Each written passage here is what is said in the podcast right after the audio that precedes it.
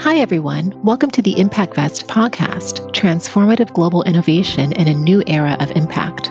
I'm Aisha Williams, the founder and CEO of ImpactVest, and along with our guest host, we aim to inspire and motivate towards collective positive global impact to solve our world's most pressing challenges in sustainability. With each episode, we will engage in insightful conversations with global changemakers, visionaries, and sustainability activists who wish to build a more sustainable and resilient future. Join us now as we create the future of impact. Hello, everyone, and Happy New Year. I'm the founder and CEO of ImpactVest, Aisha Williams, and we are here with Tasneem Karodia, who is the co-founder and COO of Mzansi Meat. Tasneem is based in Cape Town, South Africa, and is working alongside her co-founder to revolutionize food systems. So welcome to our podcast, Tasneem. Thank you so much. Really excited to be here. Mzansi Meat is one of our ImpactVest portfolio companies and a member of our ImpactVest Alliance. And we're so inspired by your work and your motivation. Can you share with us a bit about your interest in sustainability and your journey to revolutionize food systems in South Africa? Absolutely. My journey started when I was quite young. Um, I I can't tell you exactly what it was, but I definitely read a statistic about methane from you know cattle farming and something about that really hit home and kind of forced me to rethink my diet and, and my impact on, on the environment. And so from early on, cut meat out of my diet and gradually moved towards a, a fully plant based diet because of sustainability reasons. And I think from there on, I was always quite interested in the food system and thinking about kind of the inefficiencies that exist. Really, five years ago, um, started thinking about in my role. I used to work in um, management consulting, so I did a lot of strategy and ops, and I worked across mines and telecoms, but I never really felt like I was having as much of a direct impact as I could, and so I wanted to have more of a direct impact. Always in the back of my mind had this food, and it was this personal journey with food, and started seeing the emergence of alternative proteins, you know, from their Beyonds and Impossibles and Oatly and everything in between, I just got quite excited and it was this personal interest of mine in food that kind of sparked a passion. I think there was a specific turning point where I had my first Beyond Burger with my brother. My brother was a meat eater. I wasn't a meat eater at the time. And the first thing he said to me after eating it was, You know, I know it's not beef. I can tell that it is different. But if this was on another menu somewhere else that also had beef, I would still take this one. Um, it is, I know it's the better option. I do want to be a more conscious consumer. And I think that was quite the turning point that this no longer was an individual choice. I think I could personally contribute to this industry as a whole. And I was really excited to be able to do that um, and, and see how my skill set could be applied on a broader level. And so I started looking at the plant based space, got quite interested in, in everything that everyone was doing, and really then discovered cultivated meat, um, which got me quite excited because I think the one difference is that plant based is taking plant materials and replicating it and making it look and taste and feel like meat, whereas cultivated meat is meat, is just using a different technology to produce the same meat that you would get. And that got me really excited and, and introduced me to this this whole industry and got me excited about doing this in Africa as well. Um, no one was doing it here, and I think it's quite often that people overlook Africa on, on many dimensions, um, but it also presents a huge opportunity and a different way of being able to think about about this technology and its application here on the continent. And can you explain to us a bit about the technology behind cultivated meat? Because I think a lot of times when we think about food systems, uh, alternative food systems, we think about plant based meat, right? And so, what is the technology that you're using behind this, and how is it different maybe from other players in the market? So, maybe just to start with what cultivated meat is, um, it really is replicating the same process you'd find inside of a cow, for, for example, outside of the cow. So our process starts with a biopsy. and you we take most of our biopsies from an animal sanctuary out in Greyton. That sample is quite small, probably the size of a peppercorn. It has some fat, some muscle. We take it back to our lab and process it. And really, that process is giving the cells in the same nutrients. So we say we put it in a media, and that's sugars, amino acids, everything that you would need to grow. We keep it at 37 degrees when it's mammal. Um, so we're working with beef and so keeping it like much like humans, we need to be kept at 37 degrees. And from there is really monitoring it. And it takes about four weeks uh, for the full end to end process to produce meat. Um, and then what you're left with is, again, as we say, it cells from an animal. So you're left with with meat um, and that's what cultivated meat is. So different to plant-based in that um, this starts from from animal cells and then plant-based starts from animal or plants um, whether it's soy or um, peas or, or, or those kinds of things. Those are kind of made into a protein whereas we're taking a protein and then we're creating a, a product um, so that's that's really the process uh, from an end-to-end perspective um, there's a lot of intricacies with that cells are quite sensitive but from um, from an understanding point, it's just replicating the same process. In terms of kind of our process versus other people, we're quite excited about what we've been able to do. So we went, uh, we did about 18 months of R and D to go from cell to a prototype and tasting, and that's quite quick. And I think um, we've been able to move quite quite quickly because of our proprietary processes that we've developed. You know, there's differences and people are looking at this industry in different ways. Um, whether it's on a species level or whether it's on how they take the samples and how they replicate those samples. I think we're quite excited because our process, we've defined that and refined that process, and now we're able to apply that to any species. And so, uh, on an African context, we can always look at local local um, species and also hope to w- work towards providing products to a local market, which would be quite different to to other players in the market. Yes, and, and I find that fascinating because when we're speaking about all, uh, alternative proteins and cultivated meat and plant based meat, um, it, it really is the future of food systems.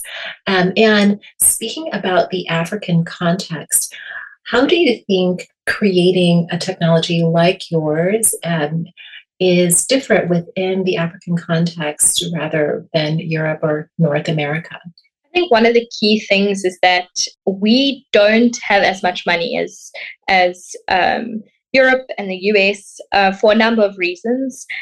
But it does mean that we have to think a bit more creatively about how we go about it. And I think we've done what we've done in a fraction of the cost compared to international players. And I think what we've done is is really think again quite creatively about doing it. And I'm quite excited that you know in Africa we have talent, we have infrastructure.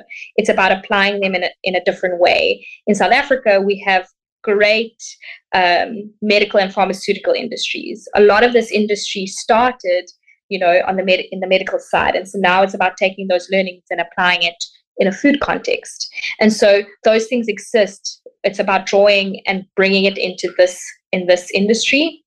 And i'm quite excited in africa because i think you can see this in a, in innovation across africa. When you think about fintech and what we've been able to do with things like mobile money there's also a leapfrogging of technology um, from a creative standpoint. Um, we've got great uh, fintech that is really looking at things differently to the rest of the world. And we can do the same here for cultivated meat and other food technologies.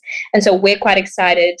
I think um, when you have limited resources, you think beyond just what is obvious. And so, as one example of what we've done, a part of this process where your cells grow is called a bioreactor or cultivator. Um, that's where the temperature gets controlled. That's where you put all the nutrients. Um, because of the sensitivity, you need to do a lot of monitoring um, of pH, O2, CO2, and that allows you to create the cultivated meat. What we've been able to do is been able to look at these big pieces of equipment that cost a lot of money. So if you were to buy, for example, a 20 liter uh, bioreactor off the shelf, you you're looking at 450,000 US dollars. Um, we've, you know, got our capacity for one twentieth of that, if that. Um, and so we are quite excited about bringing things in uh, to this industry that can revolutionize it. Yes, and I know that we're always inspired by the incredible entrepreneurship and innovation on the African continent. I, I think this industry is really going to bring out so much innovation in terms of food systems and alternative proteins and uh, to be able to really leapfrog technologies, right? And and uh, this is what I really see with with you and your team. It's it's very inspiring to see the applications of, like you said, to be able to leverage medical technology in different fields, right? And in terms of being able um, to bring the taste of real meat to cultivated meat. I, I know there are many members of the audience who may be interested in uh, moving more into this space, um, but, but it's always the taste, right? And, and, and how did you solve this challenge within your team to really bring the taste of meat to the cultivated meat space? I think it's really important um, to think about the end consumer. Who is it that's eating this? So maybe as a starting point, I'll say I'm vegan and I haven't eaten meat. Up until last year, I hadn't eaten beef in 15 years until I ate our product, um, which means that I'm not the target audience. But a lot of our team members do eat meat, and I think it was quite important to have a variety on the team that could taste and really understand. I think it it all comes down to this product only works if it is exactly like meat from a taste, texture, aroma. And so I think what, you know, different to plant based, we're quite lucky because at the end of the day, what we produce is meat. Um, it is the actual cells from an animal. I think um, for context for everyone else in where the technology is, we're growing fat and muscle separately. And so when it comes out of those bioreactors, we still have an unstructured mass. And so it has to get put, it has to be blended with something that can allow for structure. And so we are blending it with a plant based component. So our, our current prototypes are 50% cultivated uh, mass and 50% plant based. And so then there is definitely a consideration for how do we get the the the texture when it's not a fully 100% cultivated meat product taste texture and aroma all to work. I think what was quite interesting when we did initial testing we tasted the cultivated mass without any plant-based component. And some of the initial feedback we got from our um, our partners who who know meat very well they're meat scientists um, and understand on a molecular level what's needed for meat their initial comments were um, you know minced meat um, same mouthfeel and and kind of aroma and that was quite interesting because on its own muscle tasted like meat and then it was really important when we combined it with a plant based to not lose that. And so, what I found was quite interesting is that when we cooked it with a plant based component, um, you got more juiciness and flavor than you get from other plant based products. And so, very very useful to be able to kind of see things separately and then combine it with the right ingredients to get that flavor profile right. Um, we're quite lucky with the you know people that understand food science and food technology who can help us along that journey. The ultimate goal is to get to 100% cultivated meat. So when you're working with 100% cultivated meat you don't have to worry about you know is it the same taste? It's it's again 100% of cells from an animal, um, so it will taste like meat.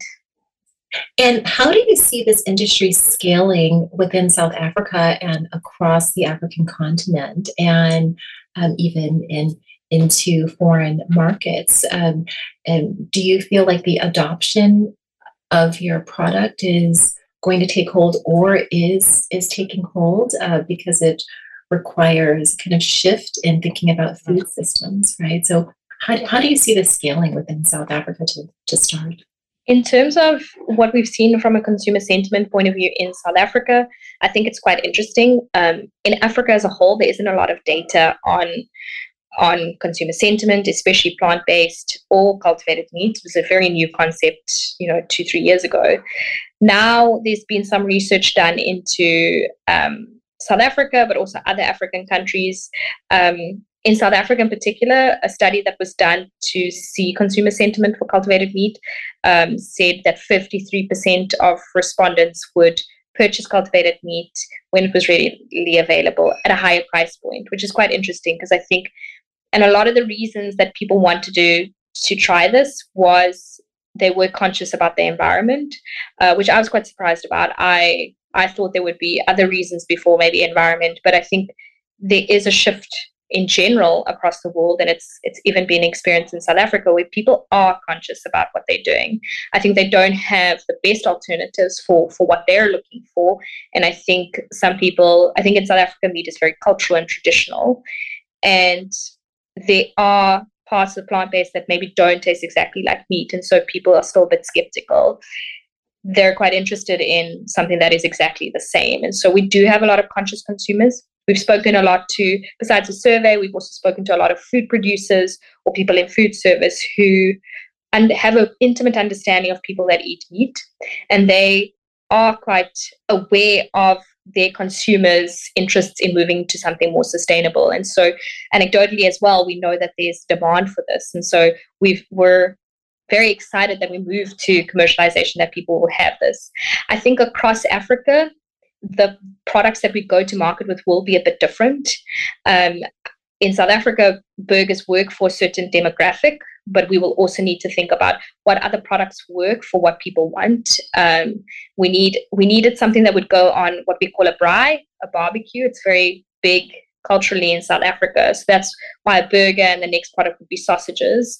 Um, the next variant of that in Africa could be things like enriched soya products or soya chunks. I think we're we need to think about how do we scale this into the rest of Africa and what are what are consumers wanting. It's a lot of research we need to do there. On a global scale, I think it is quite interesting. South Africa benefits from a lower cost base. We're really starting to think about what does it mean to be competitive in a global market. Where do we start competing on a technological standpoint?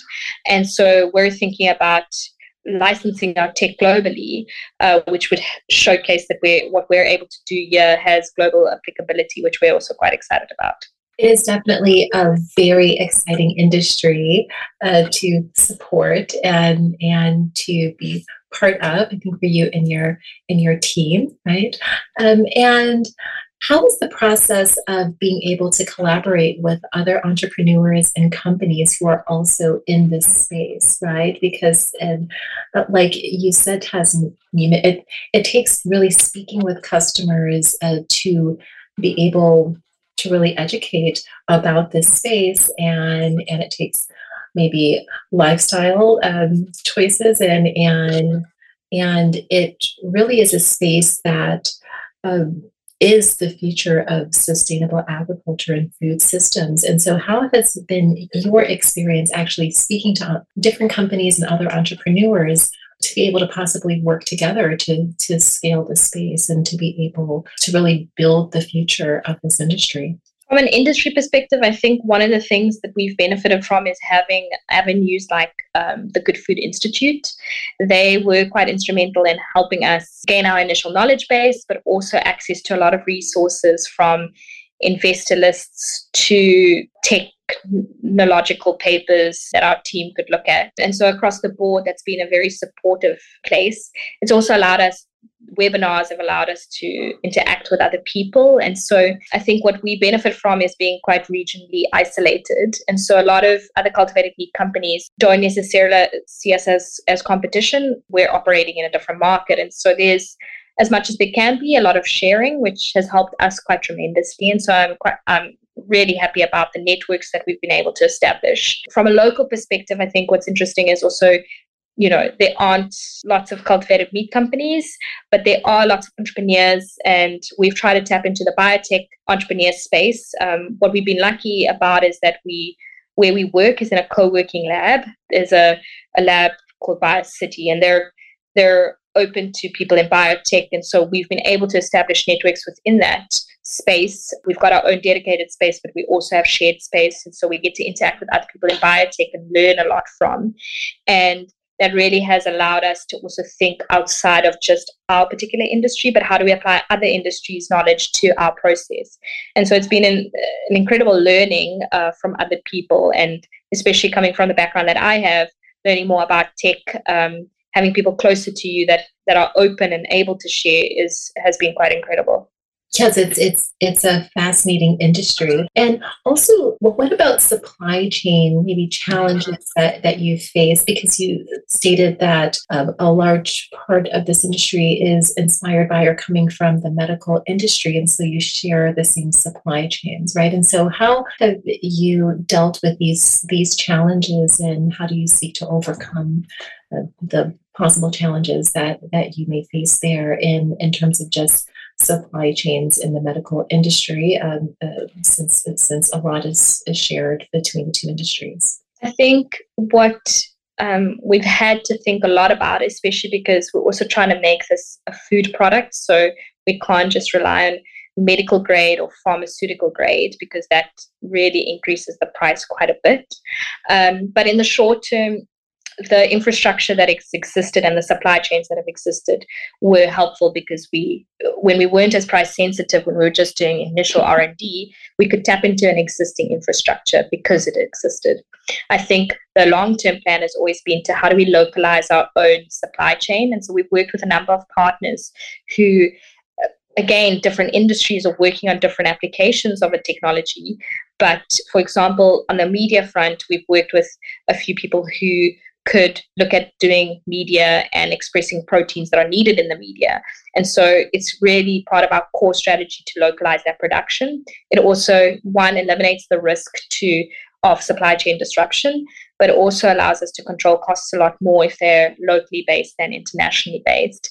Um, I think for us, creating redundancy in that system has always been important. So having a number of suppliers for everything is also helpful. Um, and so I think we continue to look at localization as, as we progress. And Tasneem, I would really like to congratulate you and your team um, for all of the success that you've had. I know that you've been involved in a number of competitions and won awards. So, can you tell us a bit about this? Absolutely. So, one of the big competitions that we won um, towards the end of last year was a food tech program competition uh, sponsored by a company called Anza Capital. And I think the key thing in South Africa and Africa um, for food tech is really thinking about sustainability as the at the forefront. And so we we entered this pitch competition where we were able to share kind of our views on the next generation of food and we were quite excited to actually win. Um, in that program, there were a lot of amazing companies that were looking at all kinds of things related to food. So whether it was data analytics and technology to improve yields, to people that were thinking about how do you start to eliminate waste in a in a more productive way using technology and we were quite excited to be able to showcase what we were doing um, and and win that competition and so we've got a great relationship with anza and we're working through kind of they're looking at investing in us and so we're quite excited about that. And in terms of another competition that we're quite excited about was called one creation. Um, it was really looking at uh, it was an international competition european based and they looked at it was a you could they accepted global applications. They looked at companies who were innovating in in a sustainability space, also related to food. And we were quite excited to also get the prize there. Um, we became second, so we were quite excited about that. And we continue to look at how do we amplify our global presence. And so that was quite helpful in doing that and showcasing that what we're doing here has global applicability. So that's been really exciting for us. That is very exciting, Tasneem, and I'm I'm always very happy for you and your team to see your updates and hear about all of your progress. And where do you see yourselves in a couple of years in terms of scaling the company and the industry in general? In terms of Mzansi, I think the biggest goal, um, my co-founder, I've always kind of our vision has been to displace conventional meat with a more sustainable product and something that's um, quite driven by animal welfare. And so we're hoping to displace the conventional meat with cultivated meat products in three to five years, hoping to get to price parity. So to be able to allow this product to be on shelves in retail and accessible to most people is the ultimate goal. Across Africa, the goal really is to also think about food security and closing the protein gap. And we hope that uh, with attraction on price, we can actually start thinking about products that would work in other markets to solve that goal. I think from an industry perspective, I think we're getting to a very exciting part of the industry. People are thinking about scale and are starting to think about commercialization. And so, for those who don't know about the industry, we um, this industry really started just before 2013. And in 2013, there was the first burger, cultivated burger made. It was part of a research project in the Netherlands. And from there, there's been a few companies where now, um, in 2015, there were four. Now in 2022, there's over 100 companies. So the industry's grown quite a bit. What's even more interesting, though, is that up until now, it's just been research and development. And over the past three to four years, many more people have show showcased more product. And so people are starting to scale, which is very exciting. More consumers are starting to taste this. So getting consumer feedback is becoming more readily available. And the next part is the commercialization. So up until, well, actually still there's only one company in the world that has sold cultivated meat. And we're now in a phase where regulatory approval is starting to change. And so there's companies in the US that have um, are closer in um, making progress with the FDA and the USDA to sell. And we're starting to see a lot more movement on that tra- traction in general. So it's it's starting to get there, and we we hope to also be in the next few months be ready to make a sale as well. Well, I'm fully confident that you will be able to reach your goals. We are behind you and supporting you and your team at Mzansi Meats, and uh, very excited about the future of the industry and the future of your company. And it's quite an exciting time to be able to really show food systems that can very much support building a better future here. I think, especially on the African continent, but throughout the, the world, I think that this is what we need to rethink our food systems and what is really needed um, to be able to support the future uh, that we all want to live in, right? So, thank you very much, Tasneem, for being a guest on our podcast. Um, it was really inspiring listening to your journey and all of your future goals, and we wish you the best. Thank you so much, and thanks for the opportunity to share. I think it's it's starting to, as an industry, gain more traction, and these platforms are super helpful for um, shedding light on on what we're doing and where this industry is going. Thank you, Tasneem. Thank you, everyone, for listening to the Impact Vest podcast, Transformative Global Innovation in a New Era of Impact. Join us next week for another episode and become part of our Impact Vest newsletter community, where you will receive all of the latest updates about our work in this new era of innovative impact finance. See you next week as we create the future of finance at Impact Vest.